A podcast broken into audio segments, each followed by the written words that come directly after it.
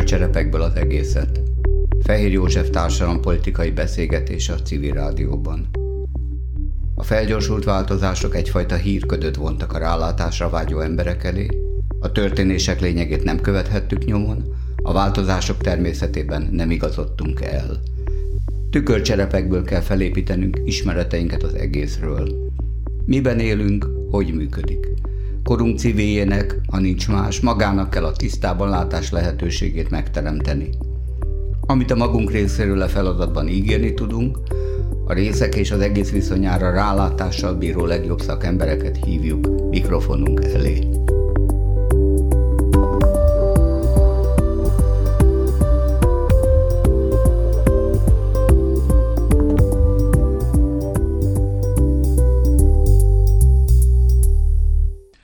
2007-ben kezdődött pénzügyi világválság, emlékezzünk a Lehman Brothers óriás bank bejelentett csődjének napjára, hiszen ez az intézmény egyike volt az érinthetetlen, megbukhatatlan bankoknak, már sokadik volt a mi, korábban egyébként a bankvilágtól elzárt tudatunk számára. De nyilván nem volt az utolsó. Végzete ez? Sorscsapás? Írtoztató eszköz kevesek kezében millió és milliárd ember pénzével kufárkodva? Vagy egy lecsillapítható, kezelhető alrendszer, amin a fejlett világ egészének erkölcsi és jogi igazságai erőt tudnak, mi több akarnak is venni? Hát ez nagy kérdés. A könyv címe arra utal, hogy a pénzügyi világ több milliárd dolláros spekulatív tőke terhével rakottan elvesztette a személyes kontrollt a rendszer fölött. És valami ismeretlen erőre bízza, hogy rakománya, azaz a pénzt fialó pénztömeg jól landoljon megbízói zsebében. Ha e furmányos képzavartól udvariasan eltekintünk, akkor idézzük föl a könyv nyomán az Európai Tanás akkori elnökének akkori utólagos szavait. Másodpercekre voltunk egy harmadik világháborúnál szörnyebb katasztrófától. Reméljük, tudta, mit beszél. Arról, hogy ha a nemzetközi nagybankok egymás iránti bizalmatlansága túlmegy a kezelhetőség határain, akkor a világból egy csapásra kifogy a kihelyezhető pénz. Erről a helyzetről meg gondoljon mindenki, amit akar. A holland szerző oknyomozó újságíró a tisztába rakás igényével vetette be magát a pénzügyi molok fellegvárába a londoni City bankjainak felhőkarcolói közé, hogy a pénzügyi világ szerkezetéről, normáiról, erkölcseiről közvetlenül az érintettektől beszélgetések formájában képet adjon.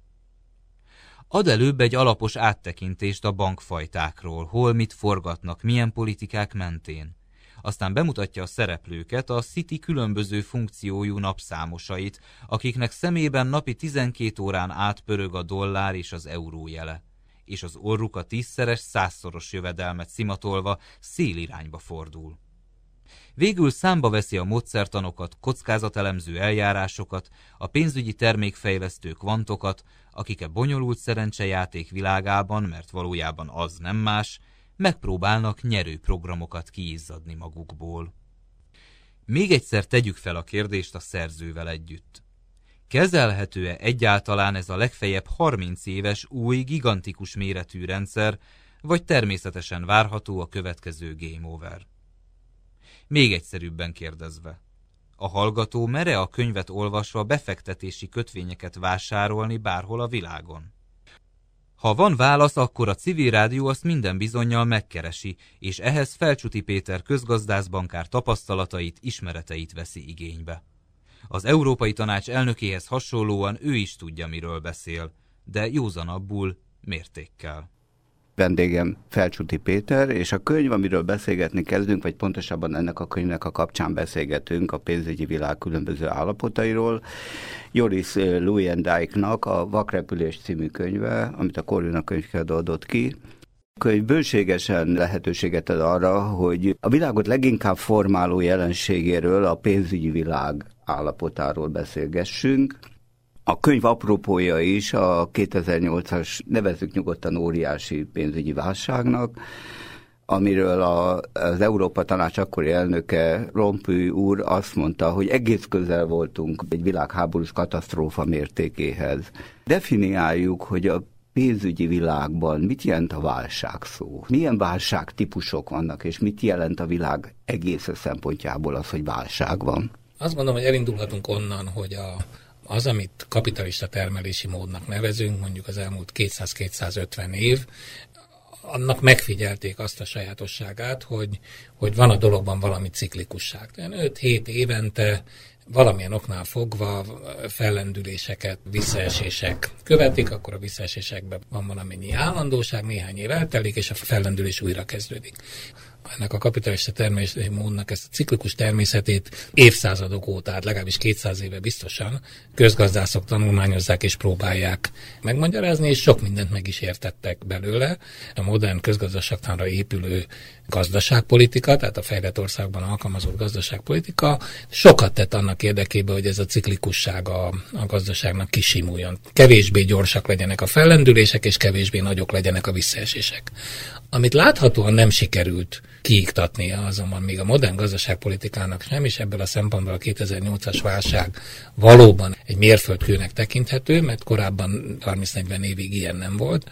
Elindul egy folyamat, mondjuk valamilyen eszköznek az ára elindul fölfelé, ez az eszköz lehet nyersanyag, ez az eszköz lehet maga a pénz, ez az eszköz lehet egy részvény, akármi. Ennek valamilyen oknál fogva az emberek ezt elkezdik keresni, minek következtében elindul fölfelé az ára, és a dolog valamilyen ponton túl egy ilyen önmagát erősítő folyamattá válik, és elér egy csúcspontot, amelyet egy nagy összeomlás követ amit buboréknak is szokás nevezni, úgy el lehet képzelni úgy, mint amikor egy ponton túl az emberek valamilyen oknál fogva úgy döntenek, hogy mégse tetszik ez nekik a, ez a dolog annyira, és akkor ez a nagyon magas áráról lezuhan ennek a terméknek az ára a mélybe, mindenki el akarja adni, senki nem akarja megvenni, és kialakul egy ilyen pánik hangulat. Tehát azt, azt is mondhatnánk, hogy egy ilyen tömeghisztéria, tehát a lélektan ismeri ezt a fajta jelenséget. Konkrétan a mi esetünkben a pénzről van szó, és, és talán még tovább pontosíthatjuk azzal a spekulatív tőkéről, olyan pénzekről, amit nem a termelésbe, szolgáltatásba akarnak visszaforgatni, hanem a pénz pénzt csinál alapon, a pénzből csinálják a pénzt. A dolog így nem pontos. Aminek az ára 2008-ban összeomlott, amögött van valódi úgy tetszik, reális termék, nevezetesen bizonyos lakások, meg házak. Emberek, elsősorban az Egyesült Államokban hatalmas tömegben vásároltak különböző típusú lakásokat, és különböző típusú adósok vásárolták ezeket hitelbe, és ezeket a hitelköveteléseket a bankok összecsomagolták, és más befektetőknek eladták. A mélyén a dolognak reálgazdasági folyamatok voltak. A reálgazdasági folyamat az volt, hogy emberek új lakásokba akartak költözni, olyanok is, akiknek volt erre pénze, meg olyanok is, akiknek nem volt erre pénze. A bankszektor ezt az igényt kiszolgálta a maga hitelezésével, majd utána, és ezt teszi ezt a dolgot érdekessé, ezeket a jelzálók hiteleket a bankok, ahogy mondani szokás, összecsomagolták, és más befektetőknek eladták. És ami valójában történt, hogy ezeknek a termékek iránti kereslet, miután rengeteg pénz volt a világban, rendkívüli mód megnőtt, nem csak Amerikában, hanem Amerikán kívül is.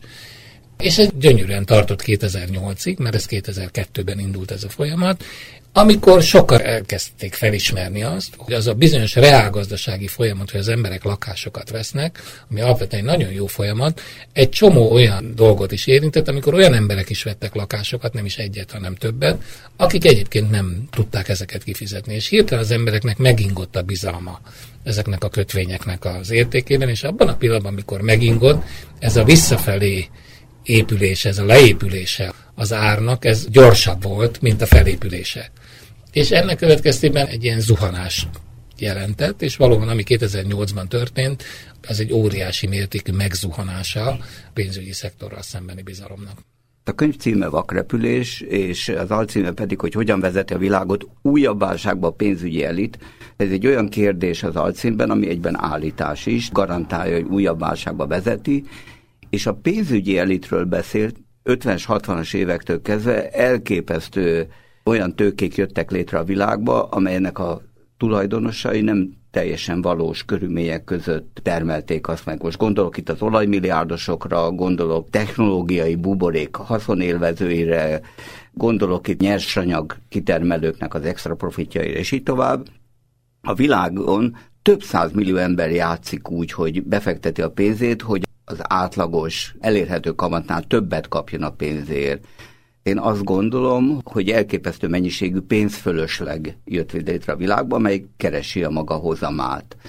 Nem lehetséges-e, hogy amikor a könyv alcíméről beszélünk, arról beszélünk, hogy létrejött egy olyan szektor, amely ebből valami olyasmit csinál, amivel a világ nem találkozott még.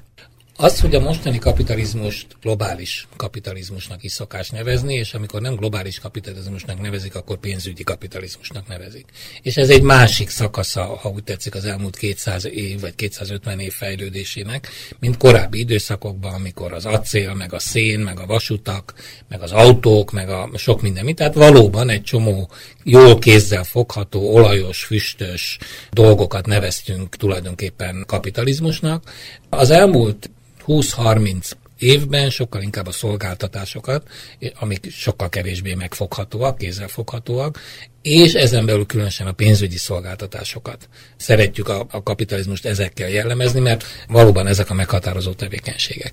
Hogy miért van ilyen rengeteg sok pénz a világban, mert egyébként a világban rengeteg sok pénz van, ez igaz, ennek Nyilván több oka van, tehát tévedés lenne azt hinni, hogy ezt egyetlen okkal lehetne magyarázni több ok között ott van az, hogy a 2008-as válság óta a, a világ nagy, egyébként a kisországoknak is, Magyarországot is nyugodtan ideérthetjük, a világ nagy jegybankjai annak érdekében, hogy először, hogy megmentsék a gazdaságaikat az összeomlástól, utána pedig, hogy valahogy valami növekedést csiholjanak ki a, gazdaságból mesterséges likviditást teremtettek, pénzzel mesterséges keresletet teremtettek, és ez a rengeteg pénz valóban a világban mozog és keresi a befektetési lehetőségeket. De ezek nyomtatott pénzek akkor. Ahogy ezt mondani szokás, mint hogy a modern pénz mögött nincs már régóta semmilyen tárgyi tartalom nincs. Ugye volt idő, amikor a pénz maga volt a, a, a tárgy, az az arany, vagy ezüst, vagy, vagy réz, vagy akármi, aztán jött az a pénz, ami már nem volt arany, tehát már nem ér meg.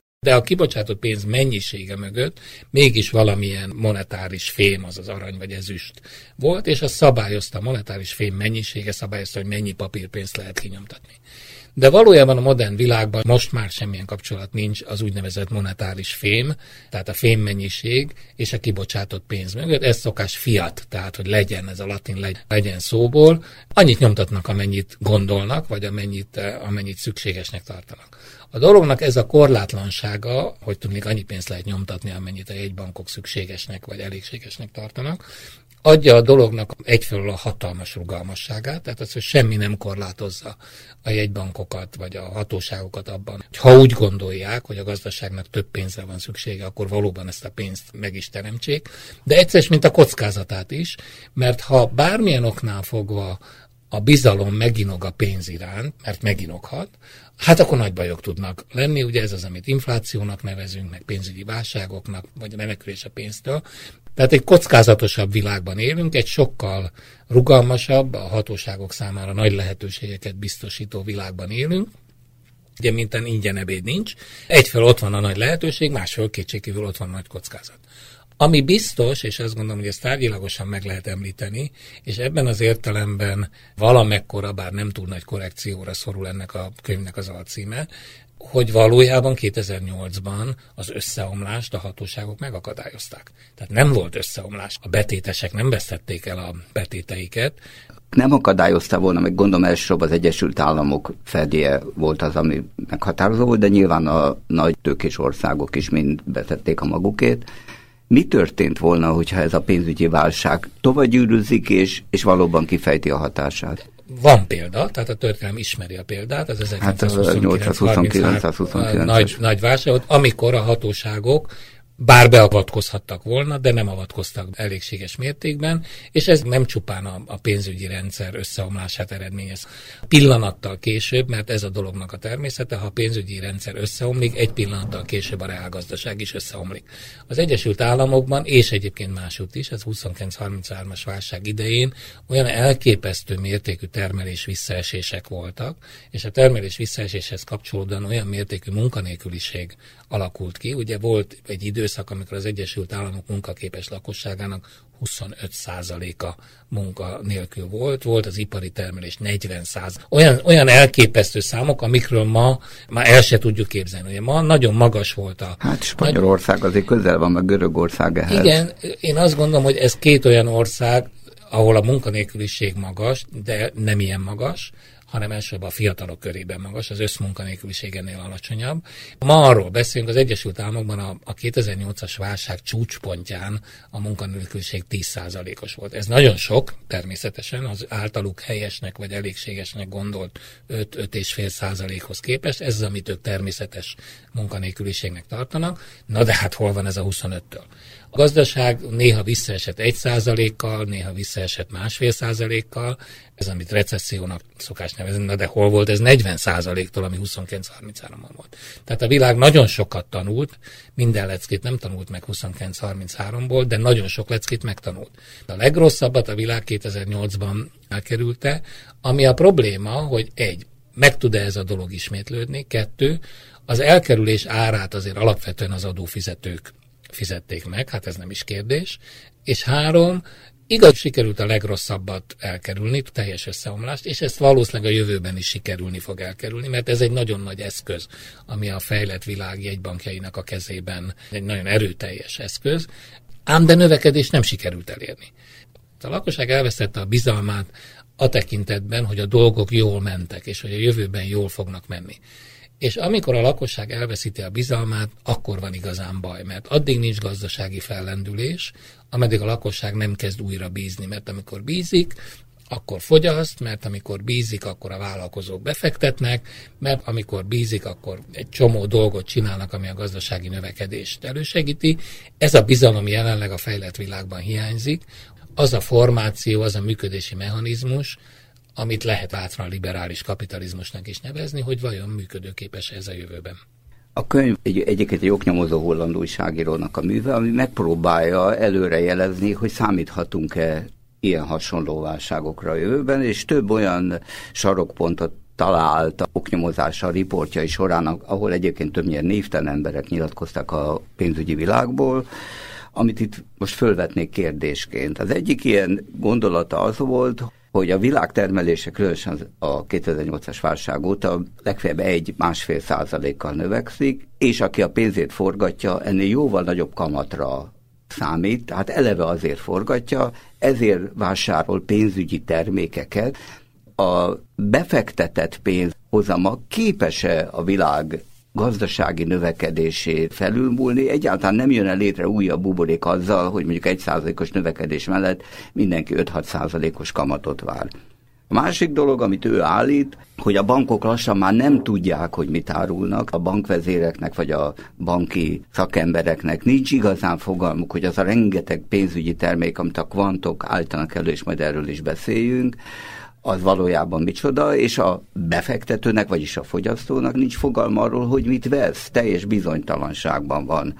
Azért válság és válság között különbséget kell tenni. Tehát olyan, hogy a tőzsde esik 8%-ot egy nap alatt, vagy esik 10%-ot egy, egy nap alatt, Mert... párhol körülnézünk, Ilyen létezik, sőt létezett a 70-es években, létezett a 80-as években, létezett a 90-es években. A tőzsde válságokat, vagy a tőzsde eséseket nem célszerű összekeverni a pénzügyi válságokkal, és kiváltképp nem a gazdasági válságokkal. Az egy szomorú hír, és nyilván a reálgazdaságra annak van valamekkora hatása, amikor a tőzsde 8%-ot esik, de a tapasztalat azt mutatja, hogy ezek egy idő után kikorrigálódnak, szépen elkezd újra emelkedni. Aki akkor éppen rossz oldalon állt, tehát akinek éppen volt befektetés, ez egy csomó pénzt veszített rajta, aki a jó oldalon állt, mert éppen mondjuk ő eladta a helyet, hogy vette volna ezeket a dolgokat, az meg éppenséggel pénzt keresett. Amit ön mondott, hogy lehetséges, hogy ez a mostani nagy igyekezet, hogy a rengeteg spekulatív pénz magának befektetési lehetőséget keres még hozzá jobbat, mint amennyit mondjuk az amerikai állampapírokból meg lehet kapni, ami azért nem egy százalék, de mondjuk két-három százaléknál nem sokkal több, és ezt keveslik, kétség kívül tud buborék képződéshez vezetni, aggódnak is amiatt, hogy néha a részvénypiac az túl van értékelve, hogy lesznek részvénypiaci esések, ahogy voltak is, egyébként januárban is volt épp egy, de ez nem válság ez normális velejárója a piacgazdaságnak. A kérdés inkább az, ami aggasztó, hogy a rengeteg pénz, ahelyett, hogy a gazdaságba menne bele, és ott munkahelyeket teremtene, meg beruházásokat, az emberek számára fogyasztási lehetőségeket biztosítana, miért van az, hogy nem tud oda menni, hanem ehelyett inkább mindenfajta spekulatív eh, megoldásokat, részvénypiaci, meg tőkepiaci megoldásokat keres. Ami egy kicsit van szerencsejáték jellege Abszolút. is. Annyira szerencsejáték jellege van, a 20. századnak biztosan a legkiválóbb közgazdásza, ugye Keynes azt mondta, hogy a tőzsde az egy kaszinó, sőt meg azt is mondta, hogy olyan, mint egy szépség királynő választás, nem azt kell eltalálni, hogy ki a legszebb hölgy a felvonulók közül, hanem hogy a többiek kitartanak a legszebbnek. Mert ha azt sikerül eltalálni, hogy a többiek kitartanak a legszebbnek, akkor, akkor az illető nyerni fog. De azt gondolom, hogy ezek mind nagyon jó hasonlatok, a szerencsejáték is jó, a kaszinó is jó, Persze van benne egy óriási spekuláció, és gyakran nincs mögötte különösebb racionális megfontolás, a dolog inkább feldobok egy pénzt, fej, akkor fölmegy, írás, akkor lemegy. Körülbelül ezek a dolgok kétségkívül ilyen, ilyen jelenségek is vannak. Ez még önmagában véve inkább csak jelzi a válságot, de ez nem maga a válság. Ez csak azt jelenti, hogy azok a pénzek nem tudnak a gazdaságban normális befektetési lehetőséget találni maguknak, és azért nem tudnak, mert az emberek nem bíznak, tehát nem akarnak befektetni, vagy azért is, mondják okos emberek, mert nem is nagyon lehet mibe, tehát nem jelentek meg igazi nagy új felfedezések, mondják, hogy mert ha lenne a zöld technológia olyan technológiai újítások, amik a, mondjuk az elektromos autókat gazdasági értelemben mm-hmm. hatékonyá tennék, nem 50 kilométerenként kéne megállni egy ilyen valami mellett, hanem mondjuk tudna menni 400 kilométert, ahogy az ember egy tank benzinnel elmegy. Szóval, hogy a nagy technológiai áttörések is váratnak magukra. Külön sok oka van annak, ami miatt a gazdaság most ebbe a furcsa stagnáló állapotában van. Buborék az kétségkívül lehet, de a buborék önmagában véve az nem jelenti azt, hogy egy újabb összeomlás kéne legyen. Ebben az értelemben én ezt egy nagy túlzásnak tartottam, ennek a könyvnek a, az alcímét, és én amikor a szerzővel beszéltem, hogy említettem is neki, hogy ez jól hangzik, meg nagyon látványos, meg nem tudom, De azért én azt gondolom, hogy az, hogy a pénzügyi rendszer összeomoljon, ahhoz az kell, hogy a pénzügyi rendszer mérlegében lévő eszközök árai zuhanjanak le. De a pénzügyi rendszer mérlegében ma már ez az úgynevezett toxikus, mérgező eszközök, mint amilyenek azok a bizonyos amerikai jelzáló kötvények voltak, ma már nincsenek ott. A könyv elég részletesen leírja ezeknek a termékkitalálóknak a működését és mechanizmusát, a motivációjukat, hogy miért kell folyamatosan ilyet kitalálni, ezeket a kvantokat, akik matematikusok és iszonyú mennyiségű valószínűségi modellt összefuttatnak, hogy minél kevesebb legyen én szerintem a kibocsátó rizikója, nekem ez igazából úgy tűnt, hogy, hogy lehetőleg ne bukjon ezen a dolgon, és valószínűleg azt a hozamot a valószínűség számítás szerint, szabály szerint hozza. Tudunk erről a tulajdonképpen a spekulatív tőkét pénzétevő termékekről valamit mondani. Ilyen rádióműsor keretében csak általánosságokat tud, tud az ember mondani, meg hozzáteszem, hogy azok a rettenetesen magas matematikai ismeretek, amik ahhoz kellene, hogy az ember amikor belemegy a részleteibe, pontosan el tudja magyarázni, hogy milyen események bekövetkeztekor történik föl, le, és mennyivel, és hogy ennek mi a, mi a valószínűsége. Szóval, hogy ezt azért én most nem szeretnék olyan benyomást kelteni, hogy, hogy, hogy én ezt bármikor a, az a kis ujjamból ki fogom rázni. Nem, ezek valóban elég bonyolult elég bonyolult dolgok, de a rendkedvéért hozzá kell tenni, hogy ezeket a rettenetesen bonyolult dolgokat jellemzően azért nem az utca embere vásárolja. Egyrészt azért, mert nincs annyi pénze, vannak bizonyos belépési küszöbök, nem én, én 100 ezer dollár vagy 50 ezer mm. dollár, szóval kb. ilyen belépési küszöbök vannak. De az igaz, hogy az utca embere meg tud venni olyan befektetési alapokat, amely befektetési alapok összegyűjtik a spekulálni vágyó emberek pénzét, na, és ők már gond nélkül be tudják rakni 50-100 ezer, vagy éppen annál sokkal több. Igen. És az is igaz, hogy mondjuk az utca embere amikor egy ilyen befektetési alapot vásárol, hát akkor ott van benne az a gondolat, hogy hát ha berakom a bankba a pénzemet, akkor nulla vagy egy százalék fogok kapni. Én nekem ennél sokkal többre van szükségem, és tételezzük fel, hogy hát a megtakarításaim 25 százalékát beteszem egy ilyen, ilyen nagyon kockázatos. Tehát az utca ember, amikor így dönt, hogy ilyen befektetési alapokat vásárol, jellemzően azért, hát hogy is mondjam, a saját döntését hozza meg. Nyilván nem függetleníti magát a reklámtól, meg a privát banki ügyfélreferensek rábeszélésétől, meg tájékoztatásától, de azért alapvetően, hát hogy is mondjam, csak ez a középosztály és fölfele, akiknek ilyen megtakarításai vannak, szóval, hogy ezt a döntést azért ők hozzák meg. És nyilván az egy kérdés, hogy mennyire értik meg. Privátbanki referens se érti azt, amit mond, már pedig elképzelhető, hogy nem érti, vagy nem elég érti, akkor még kevésbé fogja megérteni a, a befektető, aki ezeket megvásárolja, és ezek fontos, ha úgy tetszik, fogyasztóvédelmi kérdések, és ma már a világ Magyarországon is, meg másút is azért most már előírja a bankoknak, meg a bankok ügyfélreferenseinek, hogy hát azért bizonyos egyszerűsített sémákon be kell mutatniuk, hogy körülbelül milyenkor a valószínűséggel fog az ő befektetése mondjuk 10% tőkeveszteséget elszenvedni, és mekkora valószínűséggel lesz mondjuk annak, hogy hozamot fog elérni. Ilyen egyszerűsített modellekbe az ügyfeleket azért tájékoztatni kell. Ez is egy leckéje, ha úgy tetszik a 2008-as válságnak nem akarom semmilyen formában kisebbíteni a kockázat tényét, és az sem, hogy egy százalékos kamatkörnyezetben sokkal nagyobb a késztetés az emberekben, hogy ilyen viszonylag magasabb kockázatú, nagyobb hozamot ígérő, és amikor valaki nagyobb hozamot ígér, akkor úgy hajlamosak vagyunk elfedkezni, hogy a nagyobb hozammal jellemzően nagyobb kockázat is jár. Nem arra utca emberéről kérdezném, aki betér, és van neki x millió forintja, vagy x százezer forintja, és akkor megkockáztat egy ilyen kötvényt, és ígérnek rá neki minimum 3 ot elmed 6 vagy valami ilyesmit mondanak neki. Sokféle van. És, és gondolom a pénzügyi világ erre rálátással bíró emberei számára a nagy befektetési alapok az izgalmasak, tehát például a nyugdíj alapok, amelyek több tízmillió vagy akár százmillió ember potenciális nyugdíját kezelik, akiknek muszáj pénzből, a nyugdíj alapból pénzt csinálni. Ők nyilván keresik azokat a pénzügyi termékeket, amit így mindenfajta matematikai modell révén összeállítanak, hogy akkor ez valószínűleg fogja hozni a hozamát, de hát ők se igazán tudhatják, hogy ténylegesen mi fog bejönni. Hugom egy jó példa, amikor a General Motors elvesztette a nyugdíj alapjának, mint túlnyomó részét, vagy valami ilyesmi, és innentől kezdve az állami nyugdíj sivár kenyerére kezdett el spekulálni szegény. Nagy befektetők, akik a óriási kényszer alatt kénytenek forgatni a pénzt, azok vajon tudják-e, hogy ezek a pénzügyi termékek mennyire biztos hozamalapok? Ha már a nyugdíjról beszélünk, hogy a nyugdíjrendszerek nagyon különböznek a, a különböző országokban. A legtöbb helyen ilyen vegyes nyugdíjrendszerek működnek, ahol az emberek részben számíthatnak az állami nyugdíjra, illetve egy másik része az, amit magánnyugdíj előtakarékosságnak vagy megtakarításoknak neveznek. Magyarországon is ugye így volt ez egy darabig, most már tudjuk, hogy nincs így.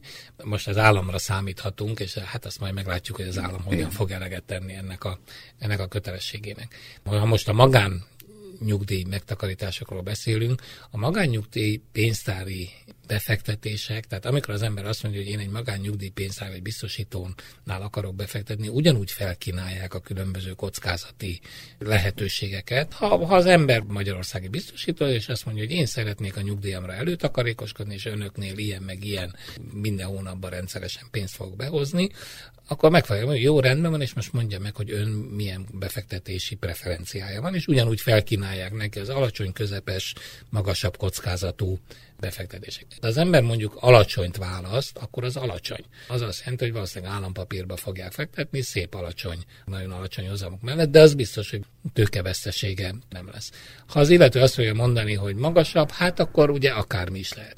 Hogy aztán ők mennyire értik azokat az instrumentumokat, amelyekbe végül is például a magas vagy közepes kockázatú papírok, hát ugye az, az, az, az, az attól függ.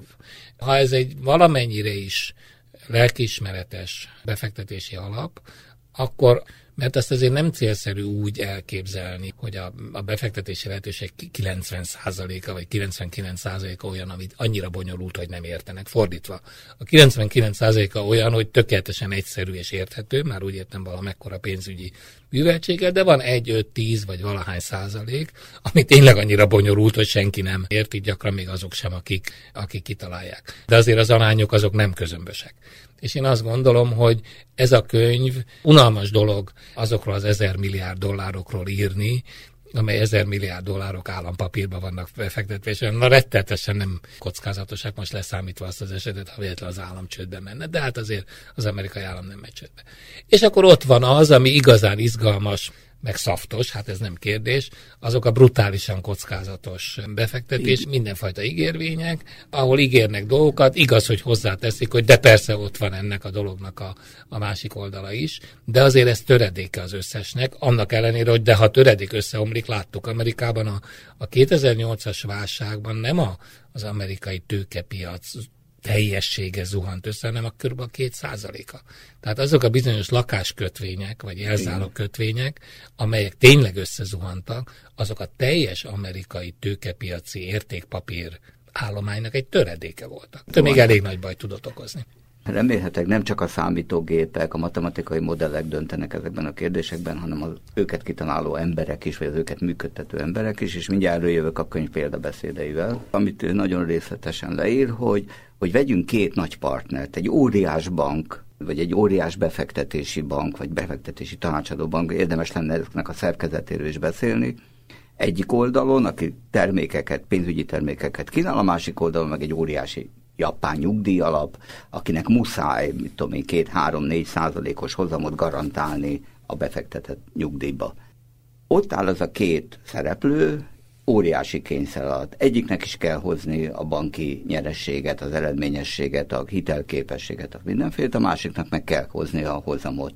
Olyan termékekről beszélnek, amik ilyen méretek mellett halatlanul bonyolultak és kockázatosak, és tényleg nem lehet látni, hogy hol mi fog történni. Ebben az esetben, amikor kívül bonyolult pénzügyi termékek, nincs ebbe helyzetbe a kényszer révén belekódolva egy nagyon nagy tévedési lehetőség, mert mind a kettőnek olyan nyomása van, amik nem biztos, hogy egymáshoz stimmelnek.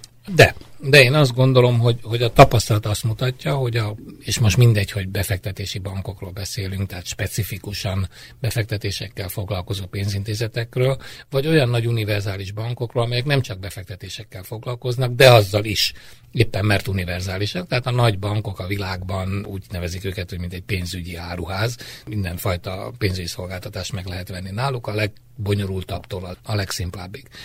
És a tapasztalat azt mutatja, hogy ugyan mindegyik rendelkezik, és rendelkezett tudományosnak vagy annak tűnő kockázatkezelési rendszerrel, és ezeket a rendszereket tesztelték, vesz, ahogy a szakma szabályai szerint megpróbáltak meggyőződni arról, hogy ezek működnek. Úgy kell elképzelni, hogy valószínűleg a paksi atomerőműnek is vannak nagyon bonyolult kockázatkezelési rendszerei, és arra törvényes előírások vannak, hogy hányszor és milyen alkalmakkor és milyen módon kell teljes körűen vagy részlegesen ezeket a rendszereit tesztelni, hogy azok működnek-e. Na, egy az egybe azt kell mondanom, ez az analógia élek a bankokra is. A bankoknak is vannak nagyon komoly kockázatkezelési rendszerei, és ezek a nagyon komoly kockázatkezelési rendszereket ellenőrzik a hatóságok, ellenőrizték, és 2008 előtt is ellenőrizték a hatóságok, tesztelték, mi mindent csináltak, szóval, hogy, hogy, hogy kvázi formálisan nézve a dolgot, ez a dolog rendben volt. Hogy kapaszkodjak, Igen. ez a formális szó az azért nem véletlenül csúszott Igen. ki a száján, ugye? Nem.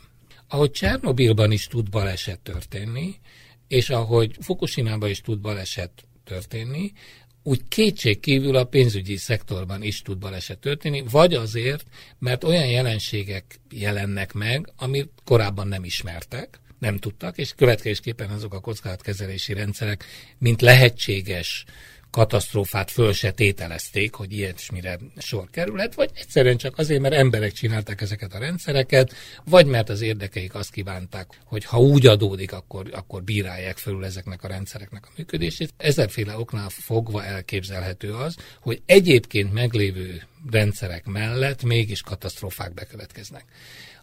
A nagy baj az volt, és nem akarnék nagyon messzire menni, de azért ez egy ilyen emberi hiba. Ilyenek vagyunk még itt válva, hogy, hogy van bennünk egy ilyen rettenetesen bízunk abban, amit mi csináltunk. Ha én csináltam azt a házat, akkor az a ház, ház az jó.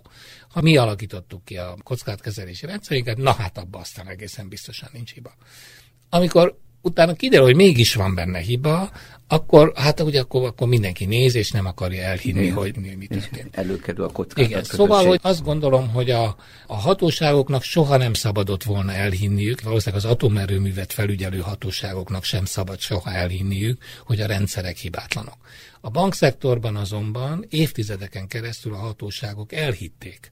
Nem utolsó sorban azért, mert azok a rendszerek, amiket a bankok kitaláltak, és amik rettenetesen tudományosnak tűnnek, ilyen matematika, olyan valószínűségszámítás, stb., azt valójában a hatóságok megvették a bankoktól. Tehát a hatóságok, ha úgy tetszik, elfogadták azt, hogy ez a megfelelő módszer a kockázat kezelésére. Rabló és pandúr játékban, ahol egyébként a rabló mindig egy lépéssel a pandúr előtt van, itt több lépéssel a pandúr előtt volt. A könyv egyik eh, legsúlyosabb megállapítás, és én ezt éreztem az oknyomozó újságírás egyik konkrét tényének, hogy a könyvszakértők, a nagy tanácsadó óriás cégek, azok is óriások ma már, illetve a hatóságok beletöröttek, átálltak az ilyen óriás bankok oldalára, elhitték és elfogadták azt, hogy azok a termékek azok garantáltak. Igen, vagy, vagy legalábbis azok úgy működnek, ahogy a bankok mondják, hogy hogy működnek. A bankok soha nem mondták azt, hogy ezek kockázatmentesek, ők csak azt mondták, hogy mi ezeket, ennek a kockázatnak a természetét értjük, ismerjük és kezeljük. Ennyit mondtak a bankok, és ez tévedésnek bizonyult mint hogy a hatóságokban messze nem olyan képzettségű emberek dolgoztak, mint a bankokban, ez érthető is, vegyük észre. Mert a, hát a, a, a bankok egy kicsit jobban tudnak, jobban tudnak fizetni.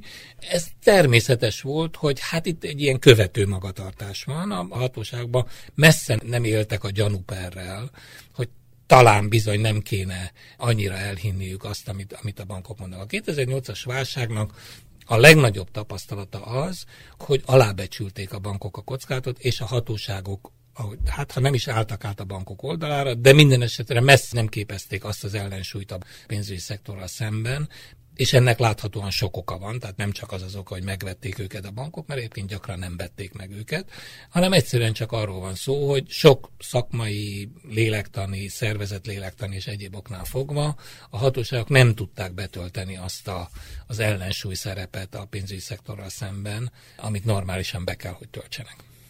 Könyv egyik legérdekesebb oknyomozási eredménye az emberi tényező kérdése volt. Nagyon sok riportot csinált, és nagyon sok mindent, ami, ami számomra korábban egyáltalán nem volt világos, az világosabbá tett.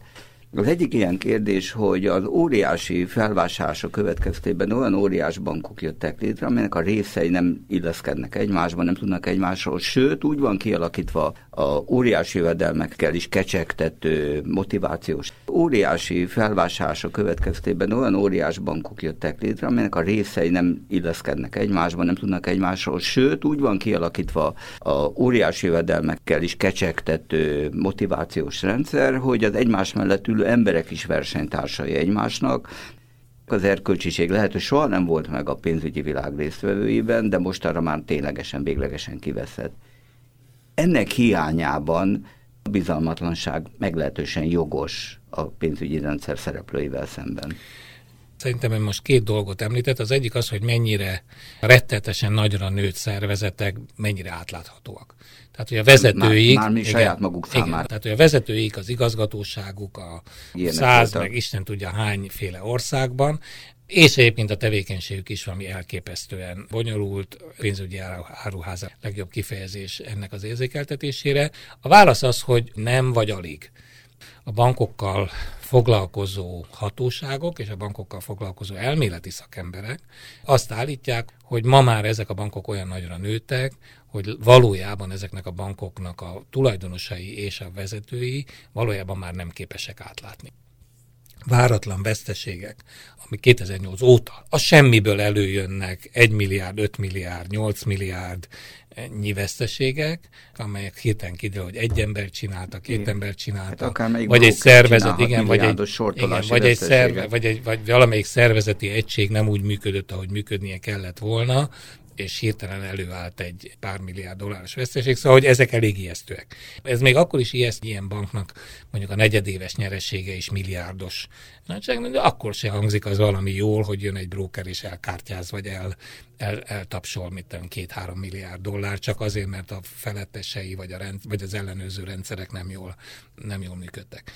A bankok nagy többsége ma már olyan nagy, és a meghatározó bankok, tehát ezeket úgy nevezik, hogy rendszerkockázat. Pénzügyi közvetítő rendszer működése szempontjából meghatározó bankok, tehát ezek a nagyon nagy bankokra egészen különleges. Hogy ez milyen mértékű, e pillanatban az biztos, hogy legalább a hatóságok már tudják, hogy ezek a rendszerkockázatot jelentő bankokkal egészen másképp kell foglalkozni, mint mondjuk egy takarékszövetkezettel már felügyeleti szempontból.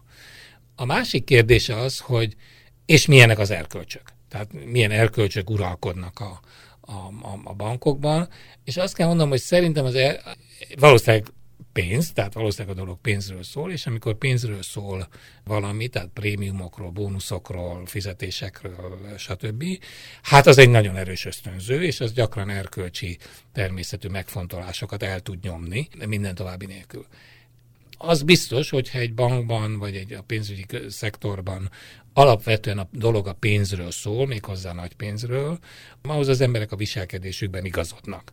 És az is igaz, hogy ha ez nagyon sokáig tart, akkor szelektálódhatnak úgy az emberek, hogy azok mennek jellemzően a bankokba dolgozni, akik nagyon sokan nem kapnak semmifajta ilyen, ilyen bónusz, gondolok itt a kockázatkezelőkre, gondolok a könyvelőkre, kontrollerekre, szóval ezerfajta, de az biztos, hogy ilyen nagyon minősített helyen dolgozó és nagyon magasan javadalmazott embereknél akár még szelektálódhatnak úgy is, hogy a legagresszívebb, legrámenősebb, legmilyenebb emberek, emberek kerüljenek oda. És ez fölvet kérdéseket, hogy helyese ez egyáltalán. Helyese milliós, meg több milliós, meg tízmilliós, meg Isten tudja hány milliós bónuszokat adni, a 2008-as válságnak ilyen tapasztalata is van, ilyen természetű tanúsága. Ráadásul, amikor kiderül, hogy az illető mondjuk fölvette az egyik évben még a, a rettetesen nagy összegű bónusz, a következő évben egy hatalmas veszteséget produkált, de nem kellett visszaadni a bónuszát. A legfeljebb abban az évben már nem kapott. A javadalmazás is egy önálló nagy problémakör bankoknak. A hatóságok ma már előírnak javadalmazási irányelveket, amelyeknek része az is, hogy nem lehet egy összegbe kiadni az ilyen bónuszokat, hanem el kell osztani több évre. Mondjuk 3-4-5 évre el kell osztani, és meg kell nézni, hogy a következő években vajon az a nagy teljesítmény, amit az előző évben produkált, annak nem jönne meg az ára vagy a bőtje. Ebben nem azt akarom mondani, hogy ez a dolog meg van oldva, inkább csak azt akarom mondani, hogy ez olyas valami, a 2008-as válságnak a tapasztalatait azt azért a hatóságok, meg a társadalom, meg a szakma azért megpróbálja hát feldolgozni, értelmezni, és javaslatokat tenni arra nézve, hogy hogyan lehetne megakadályozni, hogy ez a jövőben előforduljon, és aztán ez vagy sikerül, vagy nem könyv nagyon sok szemléletes példát ad arra, hogy a bankok nagy válságokból is okulva egyre sűrűbben csinálnak kasszát, egyre sűrűbben válik egyértelművé, hogy melyik üzletág nyereséges, melyik szekció hogy teljesített. És ennek következtében óriási cserélődés van, őrült stresszben élnek azok az emberek, akik nem egy hagyományos, normál átlagfizetésért mennek el, hanem annak mondjuk az 5-10 szeresére számítanak, és ez időnként be is jön és ennek a várható bónusznak a, a nyomására sok minden mellett döntenek úgy, amiről egyébként magánemberként nem döntenek, hát rá vannak kényszerülve. Nekik is vannak kölcsöneik, nekik is ki kell fizetni a lakást, nekik is iskoláztatniuk kell a gyerekeket, és így tovább. Hogyha egy cégen belül, és eluralkodik egy olyan gyorsan csináljunk valami nagy eredményt, hangulat, akkor ezért hajlandóak bármit is megcsinálni. Igen. Én biztos vagyok benne, hogy ez is, ez is egy probléma, tehát vagy létező probléma, és mondom, a tapasztalatok azt mutatják, hogy 2008 óta hát 4-5-6 olyan nagy eset, ami nagyot szólt a világban, amikor nagyon nagy bankok, nagyon ismert bankok, nagyon jó nevű bankoknak kellett azt a megaláztatást elszenvedniük, hogy ki kellett állniuk a közvényelemény elé, és azt mondani, hogy hát sajnos nálunk is egy olyan elemi hiba történt, és annak az elemi hibának a következő mondjuk 5 milliárd dollár elúszott én nem merném, nem merném azt mondani, hogy itt már minden leckét megtanultak, vagy és nem, én, ahogy, ahogy mondtam, a, láthatóan a 2008-as válságnak még bőven az utórezgései vannak. Tehát nem arról van szó, hogy lecsenget, már megtanultunk minden leckét, már új rendszereket működtetünk, már semmi esély nincs arra, hogy, hogy ezek a problémák eh, visszajönnének. Én azt gondolom, hogy ez, még, ez a lecke még nincs megtanulva, ha úgy tetszik. Hát ez egy kínos tanulási folyamat, aminek biztosan nem értünk még a végére. A világ tele van olyan óriás bankokkal, vagy óriás szervezetekkel, amelyek nem bukhatnak meg. Ugye ez a nevük is, hogy meg nem, igazából nem megbukható bankok, és a 2008-as válság egyik alapvető oka az volt, hogy a Lehman Brothers is er, ilyennek gondolták. Nincs olyan az egész emberiségre kivetülő szervezet, vagy elhárítási mechanizmus, ahol a a a 200 országban folytatható játéknak eleget tudnának tenni, tehát hogy a spekulatív tőke adóparadicsomoktól kezdve mindenfajta titkos magánbefektetési lehetőségeken keresztül ide-oda áramlik, ennek nem tudjuk elejét venni. Tehát ez két olyan alapvetően kódolt rendszerhiba, óriás bankok nem bukhatnak meg, és az emberiség nem tudja ezt a szabályozást megoldani, ami miatt bármikor szembenézhetünk egy ilyen kellemetlen folyamattal. Igen, bár azt kell mondanom, hogy ha a történelem egyáltalán számít, mert hát ugye semmi garancia nincs arra, hogy ha valami a múltban úgy zajlott le, ahogy lezajlott, hogy akkor, akkor annak a jövőben is úgy kell megtörténnie. Valamennyire nyilván a múlt mérvadó, de nem lehet azt mondani, hogy egy az egybe támaszkodni lehetne erre. Én azt gondolom, hogy egy olyasfajta összeomlás, amit, amit ez az alcím vizionál, az én véleményem szerint nem igazán komoly a valószínűsége, sőt, amennyire én tudom, ez nem csak az én véleményem, hanem úgy többnyire azt gondolják az emberek, hogy, hogy az összeomlás valószínűsége az csekély. A rendszer maga, tehát hogy a pénzügyi közvetítő rendszer, a világméretű pénzügyi közvetítő rendszer működésképtelenné váljon, és ennek következtében egy ilyen, egy ilyen új jégkorszak kezdődjön a, a, a, a gazdaságban, meg a társadalmakban, mert ugye minden össze. Hát szóval, hogy én ezt nem. Ezt nem tartom valószínűleg. Az, hogy megrázkódtatások tudnak lenni, és hogy sok ember számára akár ez veszteséget tud okozni, adófizetők számára, azt minden további nélkül. Az, hogy még sokáig el tud tartani, akár évekig el tud tartani ez a fajta útkeresés, mielőtt egy új, többé-kevésbé megbízható rendszerbe áll, és ebben nem csak a szakmai dolgokat értem, hanem, hanem amit ön, ön is említett és fontosnak tart, az erkölcsi, viselkedési, magatartás és a többi új normáknak a kialakulását, hogy ehhez még időre van szükség, hát abban egészen biztos vagyok. Részben van ez a könyv, melynek nyomán a következőket szerettük volna tisztázni. Mit értünk különböző szintű pénzügyi válságokon? A könyv riportjai szerint hogyan lehetne összeállítani a válságok létrehozóinak jegyzékét és ezek rangsorát? Meghaladhatja-e a spekuláns pénz hozama a nemzetközi gazdaság növekedési ütemét? Hogyan uralták el a pénzügyi termékek fejlesztési piacát a kvantok? Tudják-e a pénzüket forgató megbízók, hogy mit vásárolnak? Tudják-e az eladók, mit adnak el? Létezette valaha általános, humanista értelemben vett erkölcs a pénzügyi világban? A szuperjövedelmen kívül mi motiválja a betett pénzek forgatóit? Részben van meghívott szakértő vendégünk tapasztalata, amit megpróbálunk összefoglalni. Több kérdésre érkezett exakt, pontos válasz, amelyek nem tudni milyen mértékben nyugtatták meg a hallgatókat. Arról mind a könyvből, mind a beszélgetésből képet kaphattunk, hogy ne keressünk a pénzügyi világban normál emberi erkölcsöket. Megtudhattuk, hogy az óriási nem munka révén létrejött óriás vagyonok, energiahordozók és nyersanyagok hódítása az ismeretlen tulajdonosok kezelésében, az új innovatív operágak extra profitjának százmilliárdjai, a nemzetközi adócsalás mértéke, stb óriási kamattermelő tőkéket forgat meg naponta, amit az egyre alaposabb termelési és szolgáltatási növekedési görbe felett kellene a pénzügyi befektetőbankoknak kamatoztatnia. Beszéltünk arról, hogy ha a fejlett világ több millió lakosa az új átrendeződések nyertesei mind a tőzsdén kezdenek játszani, és ez egyre inkább így van, az egyre magasabb hozamok kényszerei természetesen kénytelenek lesznek vesztők sokasságát is produkálni, hiszen bár nem nulla végösszegű játszmáról van szó, a pilóta játék jelleg a bonyolultsága miatt áttekinthetetlen és ellenőrizhetetlen programok révén minden bizonyal benne van. Szóba került a rendszert megvalósító, különböző hierarchikus és specialista szinten szerveződő pénzügyesek kényszere, Szóba került a rendszert megvalósító, különböző hierarchikus és specialista szinten résztvevő pénzügyesek kényszere is. Frusztráltsága, ahol a saját személyes lehetőségeikért, a saját eladósodottságuk ellen küzdve kénytelenek bármit megtenni, amit az esélyesebb napi nyeremény megkövetel tőlük. Óriási a résztvevők fluktuációja, kegyetlen mókuskerékben pörögnek, hajtják magukat veszettül, hogy az állandó elszámoltatásból jobban jöjjenek ki. Szóval azoknak a nagy pénzeknek a vonzereje, haj.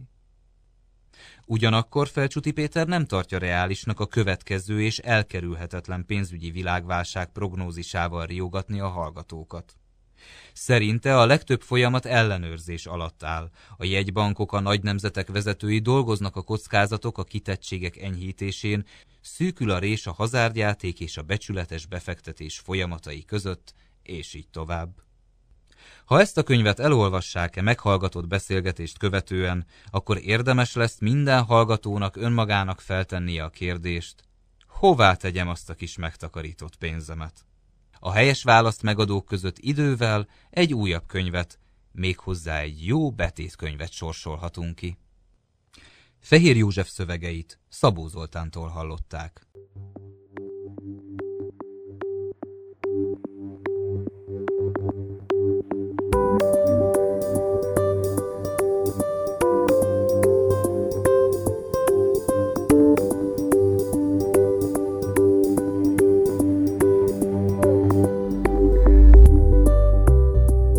Tükörcserepekből az egészet című társadalompolitikai műsorfolyamunkat hallották, amely minden héten a szokásos időben kopogtat be a civil rádió hallgatóihoz.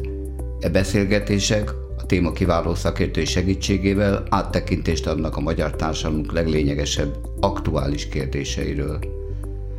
Legközelebb egy hét múlva találkozunk, ígérem, akkor is egy nagyon izgalmas lényegre törő beszélgetés keretében. Búcsúzik a műsorfolyam szerkesztője és mindenkori beszélgető társa Fehér József. Hallgassák a civil rádiót, érdemes.